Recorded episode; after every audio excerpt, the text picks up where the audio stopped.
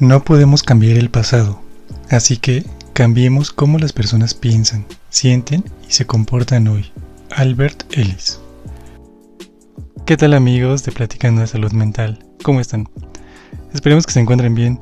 Sabemos que hemos estado un poco distantes, pero estamos de vuelta y esperemos que esos nuevos capítulos les gusten y sean de su agrado. El día de hoy está un invitado muy especial, es el psicólogo Jaime Morales, es un buen amigo que conocí durante mi paso como estudiante en la licenciatura de psicología. Hoy vamos a hablar sobre cómo fue nuestra decisión de tomar terapia, a lo que nos enfrentamos, algunos mitos, algunas realidades. Y bueno, esperemos que esta experiencia nuestra pueda ser de ayuda para ustedes si están en busca de ir a terapia. Los invitamos a que tengan su bebida de preferencia para que nos acompañen en esta plática entre amigos. Sin más que decir, platiquemos de salud mental. Amigo, hoy vamos a hablar sobre eh, la decisión de tomar terapia. Sí, me gustaría que nos contaras tu experiencia desde la primera vez que fuiste como tal al psicólogo. ¿Fue decisión tuya? ¿Te obligaron? ¿Qué edad tenías? ¿Cómo fue este, este proceso? ¿Qué edad tenía? Tendría 20 años. Ya me encontraba en Puebla porque yo empecé estudiando aquí en, en, Acapulco, tres semestres, al cuarto semestre me voy a Puebla, entonces eh, me muevo a Puebla y en quinto, sexto semestres, más o menos, uno de esos dos, yo decido ir al psicólogo. Para esto, eh, en las dos universidades hacían demasiado énfasis en vayan al psicólogo, tienen que estar en un proceso terapéutico. Primera, porque es importante, y segunda, porque nosotros, al final de cuentas, se brinda un servicio en el área de psicología. Entonces, no podemos hablar o brindar un servicio si no lo hemos pasado, ¿sí? Hubo unas situaciones ahí eh, mientras yo estaba en Puebla, emocionales, y decidí ir al psicólogo. ¿Cómo llego con, con, con la primer terapeuta con la que voy? Yo iba caminando por la calle y vi, vi, su consultorio, pedí informes, agendé una cita y comencé a ir. Fueron dos sesiones nada más. No hubo, me parece, transferencia ni contratransferencia positiva o adecuada entonces lo hablé y sin problema eh, busqué otro terapeuta y di con otra psicóloga y con ella me sentí más cómodo. Entonces comencé a trabajar, estuve dos meses en terapia, pasó el tiempo y lo retomé antes de salir de la carrera.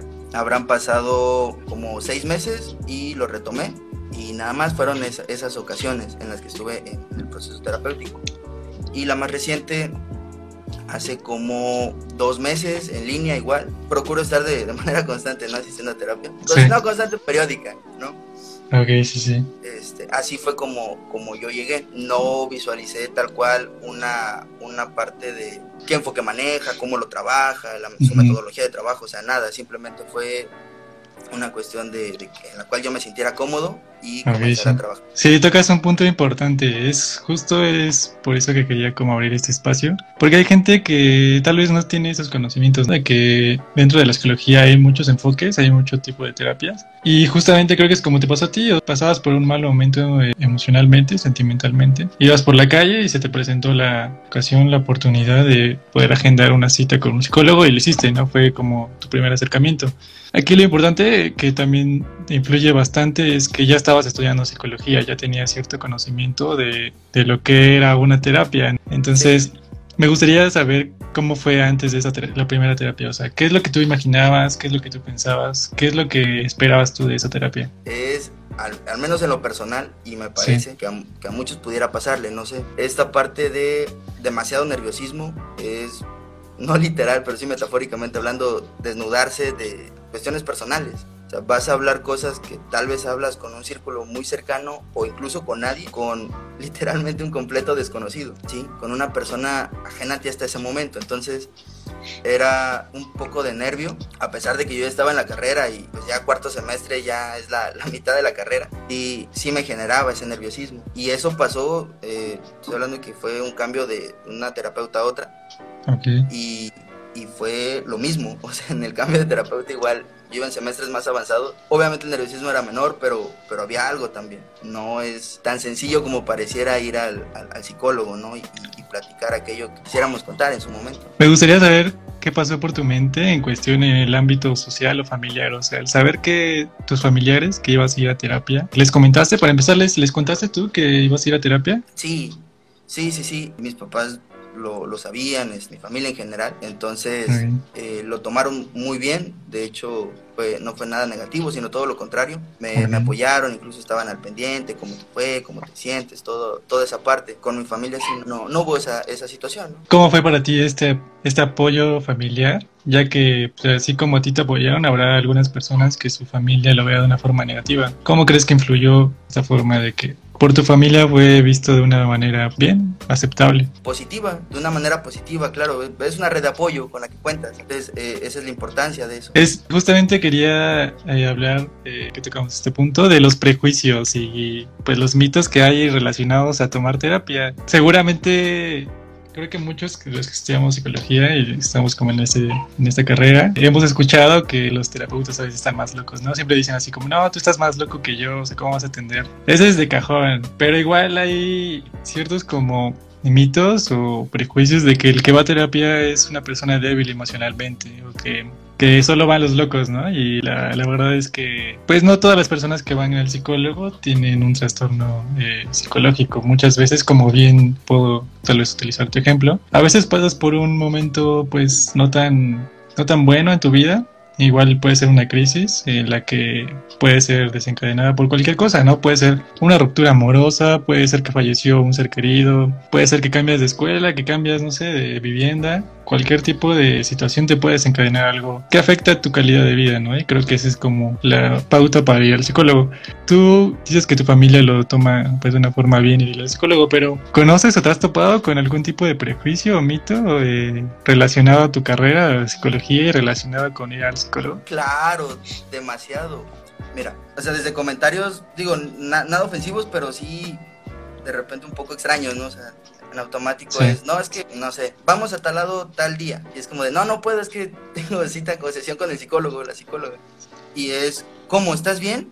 ¿Por qué vas al psicólogo? Y es como, de, o sea, probablemente se imaginen una cuestión mayor, ¿no? Que, pudiera ser. Pero muchas veces la reacción es esa. Eh, sí me he topado con comentarios así, de un lado y del otro. Te puedo hablar en Acapulco. Me parece que no está todavía la cultura de atender nuestra salud mental, ¿sí? Por ese lado. Pero también está la, la, otra parte que me resulta interesante. Ya tú me comentarás al respecto. No, o sea, muchas veces es, es que la gente no asiste al psicólogo. Y sí, es cierto. Muchas veces no, no asistimos de, de manera periódica al psicólogo o, a la o con la psicóloga. Pero también me parece que, a diferencia de otras áreas del sector salud, como pudiera ser medicina, por ejemplo, en el que vas cuando estás, no sé, estás enfermo o algo, implica un gasto. Claro, sí. Comprar medicamentos, pero es por un periodo un poco corto. En la cuestión terapéutica no siempre es así. Y muchas veces, aunque el terapeuta pueda adaptar eso, de decir, ¿sabes qué? Que las sesiones sea, no sé, una vez a la semana, una vez cada 15 o una vez al mes, pues también genera un, un gasto adicional, ¿no? Entonces, me parece que es la combinación de ambas. Por una parte que sí no está la cultura, al menos te repito aquí en Acapulco, de asistir a, al psicólogo o con un terapeuta para, para trabajar este, nuestra salud mental, pero también me parece que está la otra parte de nuestro día a día, la parte económica, lo, lo, que pudiera llegar a, a dejar a un lado. Me parece que es, es importante eso que, que, dices, porque a veces no lo tomamos en cuenta. Como bien dices, cuando vamos al médico, yo siempre pongo el ejemplo del dentista, ¿no? Siempre vamos al dentista cuando ya nos duele una muela, cuando ya estamos así con el dolor aquí, que no aguantamos más. Es cuando vamos al dentista. Yo siempre pongo ese ejemplo de que al psicólogo es muy parecido, no digo que toda la gente, no generalizo, pero sí la mayoría siempre va cuando ya está casi al borde de la crisis, ¿no? Cuando hay un malestar muy latente. Incluso de hecho hay como un estudio en el que van más las mujeres que los hombres porque también por la por este estereotipo de hombres mexicanos que tendemos a resistir mucho, ¿no? A aguantarnos.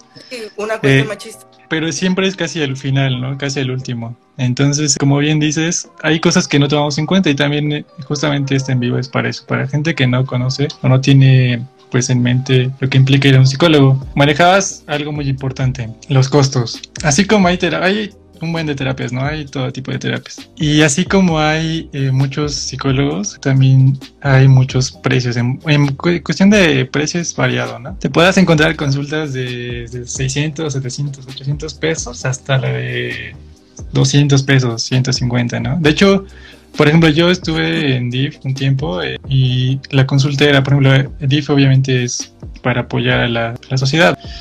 Aquí se maneja un costo de 20 pesos. O sea, realmente no era algo, era como algo significativo, porque también es lo que yo te, te iba a comentar.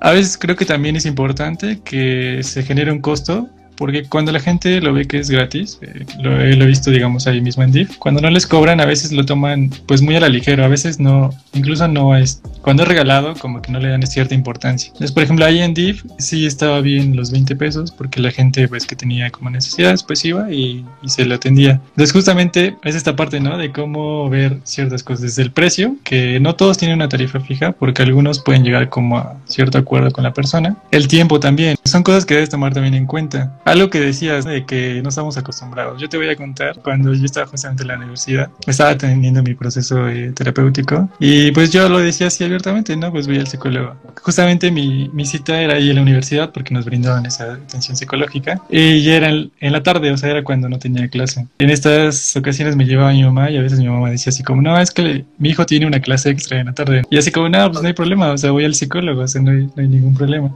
Y es esta parte que tal vez puede generar en la sociedad como un impacto, tal vez negativo, pero sí existe como ese tabú todavía de ir al psicólogo, o sea, como que no es muy bien visto. Y justamente creo que eso también nos lleva como otra, otra pregunta, que ¿tú qué tan necesario crees que deba ser en por ejemplo, en la adolescencia o ya cuando estás en la carrera, el ir al psicólogo. O sea, ¿qué tan necesario crees tú? Y nos comentabas anteriormente que tus maestros no, los obligaban como tal, pero sí les recomendaban, ¿no? También en mi escuela los recomendaban. He escuchado de algunas escuelas, de algunas universidades, no sé si en la licenciatura, pero al menos en maestría, sí les pide necesariamente ir a un proceso terapéutico durante su estancia como estudiante. Según tu experiencia, ¿qué tan bueno crees que sea esto? O sea, ¿qué tan bueno crees que sea mantenerte en terapia mientras estudias? Buenísimo como bien lo mencionabas, o sea, puede ser desde una cuestión para tratar una cuestión emocional, algún conflicto personal, o sea, cualquier eh, situación que queramos trabajar, o simplemente un ejercicio de catarsis, ¿no? Simplemente desahogarnos y, poder librarnos un poquito, quitarnos algunos pesos de encima. Es de suma importancia, pero, o sea, caemos nuevamente a lo, a lo que preguntabas anteriormente, ¿no? Eh, o, al punto que llegamos anteriormente, es, es también esta parte en la que como sociedad me parece que no tenemos la, la cultura pero también existen otros factores, ¿no? No es nada más el, no, porque no le den importancia. Tal vez haya muchas personas que sí le den esa importancia, pero no sé, tal vez no cuenten con, con esos recursos, con el tiempo, tal vez. Si no hablo únicamente de, del recurso económico, eh, disponibilidad de horario, traslado, o sea, es una cuestión multifactorial, ¿no? De acuerdo a lo que hemos estado comentando y de tu experiencia que nos comentaste, ¿cómo podrías, pues sí, recomendarle a una persona que no sabe de psicología y que quiere al psicólogo y pues tiene duda de cómo elegir, cómo elegir su terapeuta, su enfoque? Sí, yo no me preocuparía tanto en el enfoque como tal, repito sino que sea más esta cuestión de transferencia y contratransferencia, o, o que te sientas cómodo como paciente con el terapeuta, primero. O sea, y tú lo sabes, eso es desde, desde el saludo, desde, desde incluso desde que agendas, ¿no? Desde, desde antes. Eh, sería más importante para mí esa parte, en, en la que el paciente o la persona se sienta cómoda con él o la terapeuta. Después su metodología de trabajo a través del enfoque que maneje, sería diferente, pero si, si tú te sientes cómodo o cómoda con, con la persona que tienes enfrente, psicólogo, psicóloga, el enfoque que maneje me parece que lo va a facilitar más, pero no es el enfoque en sí, sino esa transferencia y contratransferencia que se maneje dentro, dentro, de, la, dentro de la terapia, ¿no? Coincido contigo. Según lo que nos contaste, también es, pues lo dijiste, ¿no? Estar con un psicólogo era un proceso, es contar cosas que tal vez no le has contado ni a tu mejor amigo, cosas que tal vez te dé pena decirlo. Y obviamente esta parte del entrenamiento como psicólogo es eh, desde el lado ético, la gente que tal vez no haya ido al psicólogo nunca. Eh, nosotros no podemos contar nada de lo que pasa en el consultorio. No podemos contar nada y siempre estamos, pues, podría decirse entrenados. Estamos, eh, aprendimos para verlo de una forma en la que podamos ver de la mejor manera este, sus sentimientos de las personas y entenderlas, entenderlas como ellos realmente lo están viviendo. Jamás va a haber juicios, jamás vamos a juzgar.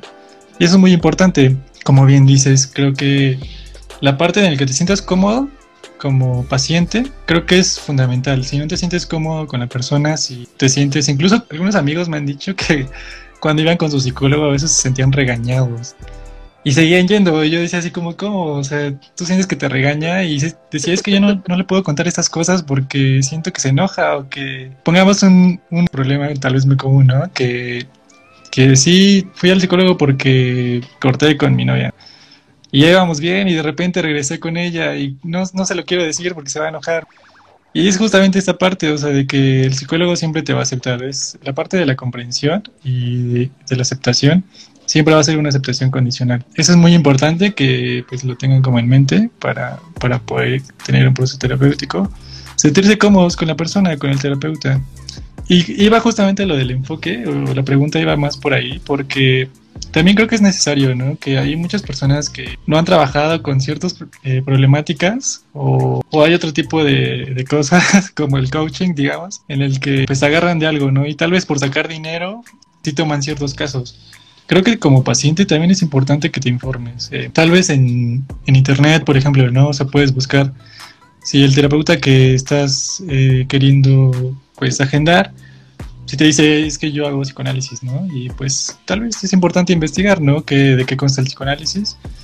Y bueno, desde mi punto de vista, no sé si igual lo compartas, pero la parte de la información como paciente creo que es muy importante. Porque puede que vayas con alguna persona y te diga, sí, yo te atiendo, pero ya en el proceso ya no te gustan. También es muy importante, si no te gusta, pues ahí es mejor, es más sano cortar ahí relación con el terapeuta y buscar a alguien que sea pues mejor y que te sientas mejor, a continuar y que ese tipo de problema que por el que vas no te ayude. Claro, lo ideal sería que, el paciente sí se informara en cuanto a los distintos enfoques, porque entonces la probabilidad de que no te guste la terapia es menor en automático, porque ya conoces un poco el enfoque y dices, ok, desde que lo estoy leyendo, desde que estoy investigando esto, igual y ya no me está gustando cierto enfoque, pero me está llamando más la atención el otro. Te repito, sí sería lo, ideal que, el paciente estuviera informado. En cuanto a qué enfoque, yo creo, de acuerdo a la problemática o a la situación que el paciente desee trabajar, o el cliente, sería el ideal para, para buscar ese enfoque, ¿sí? no sé, por ejemplo, humanismo, personas sanas pero insatisfechas, ¿no? Autorrealización, este, pirámide de Maslow y, toda esta serie de conceptos, es como de, ok, tal vez no, tengo un problema tal cual, pero me encuentro, como lo mencionabas, en una, en una crisis o en una situación así. Este enfoque me gustaría más, pero el paciente ya lo, ya lo sabría al conocer un poco esos enfoques, ¿sí?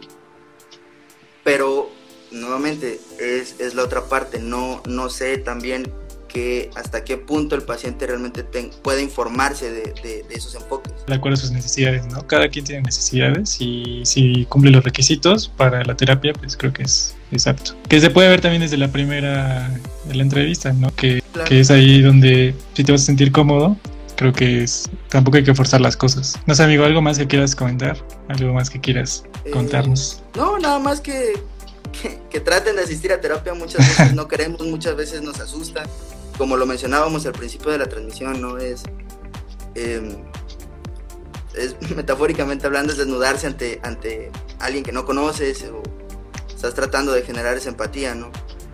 Eh, es importante asistir, eh, como se ha mencionado en otras ocasiones, eh, así como tratas ciertas áreas de tu salud, la salud mental es importante, es importante trabajarlo, un bienestar mental, ayuda muchísimo en nuestro día a día y en cualquier otra actividad que realicemos en nuestra vida cotidiana. Es de suma importancia. También lo ideal sería que nos informemos un poco sobre ciertos enfoques, pero para mí lo más importante sería primero dar el, primer paso de asistir a terapia, que no es nada sencillo, ¿sí? no, no es fácil, pareciera que sí, pero no lo es. Nos puede generar muchas dudas, nerviosismo, ansiedad, lo que sea. Entonces ya, ya es de valor el decir, quiero ir a terapia o voy a asistir con un terapeuta. Partiendo de ahí, eh, la comodidad del paciente ante, ante el terapeuta o la, terapeuta.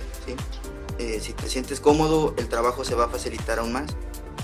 Y no guardarse nada, las sesiones para eso, esos 45, 50 minutos o 60 minutos son del paciente. Y con la libertad de hablar cualquier situación que él desee trabajar, claro. Sí, es muy importante que tengan claro eso. Lo que te decía del prejuicio cuando empezamos, los prejuicios que a veces hay de que las personas que van a terapia son débiles o que no pueden con no sé, con pequeñas cosas. Tal vez para algunas personas sean pequeñas cosas, para otras personas pueden ser problemas muy grandes, ¿no?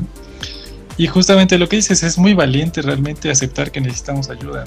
Creo que se necesita cierto valor para aceptar que los problemas que estamos viviendo son mayores a nuestras capacidades de poder solucionar problemas, ¿no? Entonces creo que es también como resaltar que no es malo realmente, aprendes muchas cosas, que justamente también es algo que te quiero preguntar. ¿Cómo fue el antes y el después de acudir a terapia? O sea, ¿cómo, ya nos contaste cómo fue que decidiste, cómo fue que pasó, que fuiste a terapia, pero ¿cómo fue después del proceso? O sea, ¿hubo algún cambio en ti? Sí, claro, digo, al final eh, el punto de la terapia es que adquieras ciertas herramientas para, para tu día a día. Entonces, eh, el proceso terapéutico en el que yo estuve, sí, sí me sirvió muchísimo. Primero por el atoradero en el que me encontraba eh, para salir de él, contando obviamente con las redes de apoyo. Eh, y me brindó esas herramientas. ¿sí? Eh, no sé, por ponerte ejemplo, hasta técnicas de relajación, que, yo las veía en clase y era como de, ah, está chido, pero, pero ya cuando estás, güey, en, el tú a tú, por ejemplo, con, con el terapeuta, era, ok, me voy a poner en papel y, y lo voy a hacer, el cambio es, o sea, se nota, ¿sí? Y entonces es una herramienta que ya adquieres, como lo decíamos, para, para tu vida cotidiana. Entonces, las distintas herramientas que puedas adquirir, bienvenidas, siempre y cuando sean positivas, ¿no? Para un cambio positivo. Les voy a compartir así con experiencia cuando yo estaba, pues más creo que en la prepa, en la secundaria, que de hecho fue como mis primeros acercamientos, así como a terapia. Iba, yo iba en un centro escolar que es desde el kinder primaria, secundaria y bachiller. Entonces había una psicóloga para todos esos niveles y era amiga de unos familiares. Entonces, pues de repente le iba a visitar y le, pues, le contaba así cosas así como tenía problema con esto y me decía así como, no era una terapia como tal, pero creo que se me dio mucha confianza para acercarme y darme cuenta que no había como un prejuicio o no me iban a juzgar si contaba las cosas como yo lo estaba viviendo. Y desde ahí como que ya me empezó así como a latir, ¿no? O sea, como a decir, eso está padre, ¿no? Está, está bien ya después, cuando, de hecho, digo, cuando fui, tuve así como el último proceso en la universidad, eh, me ayudó bastante. Yo tenía algunos como pensamientos distorsionados donde luego decía así como, no, pues si estoy con mis amigos y yo llegaba y de repente se quedaban callados, seguramente les caigo mal. Tenía pensamientos así, o sea, tenía ideas de que seguramente a mis amigos ni soy tan su amigo y cosas así, o sea, sí eran pensamientos que ya afectaban como tal mi vida cotidiana. Entonces cuando empecé ahí, obviamente eso también dificultaba mi conducta y mi relación con los demás, porque a veces ya no tenía ganas de ir con mis amigos, ¿no? No tenía ganas de ir a fiestas cosas así.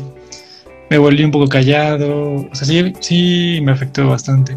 Cuando fui al psicólogo me di cuenta que esos simplemente eran pensamientos que me afectaban bastante y ya en el cambio sí se vio bastante reflejado, e incluso poniendo un ejemplo, para participar en clase. El participar en clase para mí era una angustia, no te imaginas, tremenda. O sea, yo pensaba que si lo decía iba a estar mal y que todos iban a reír de mí. Así de, de drástico estaba. Entonces me di cuenta, y justamente como lo mencionabas, con técnicas de relajación, y me di cuenta que pues era una activación fisiológica la que tenía en mi cuerpo y por eso me ponía muy nervioso. sudaba, e incluso hasta temblaba a veces. Pero me di cuenta que pude manejar eso, lo pude, pude manejar esta parte fisiológica y que hacía lo que tenía las intenciones de hacer y de hecho hasta mis calificaciones subieron, o sea, el cambio fue muy, muy importante para mí.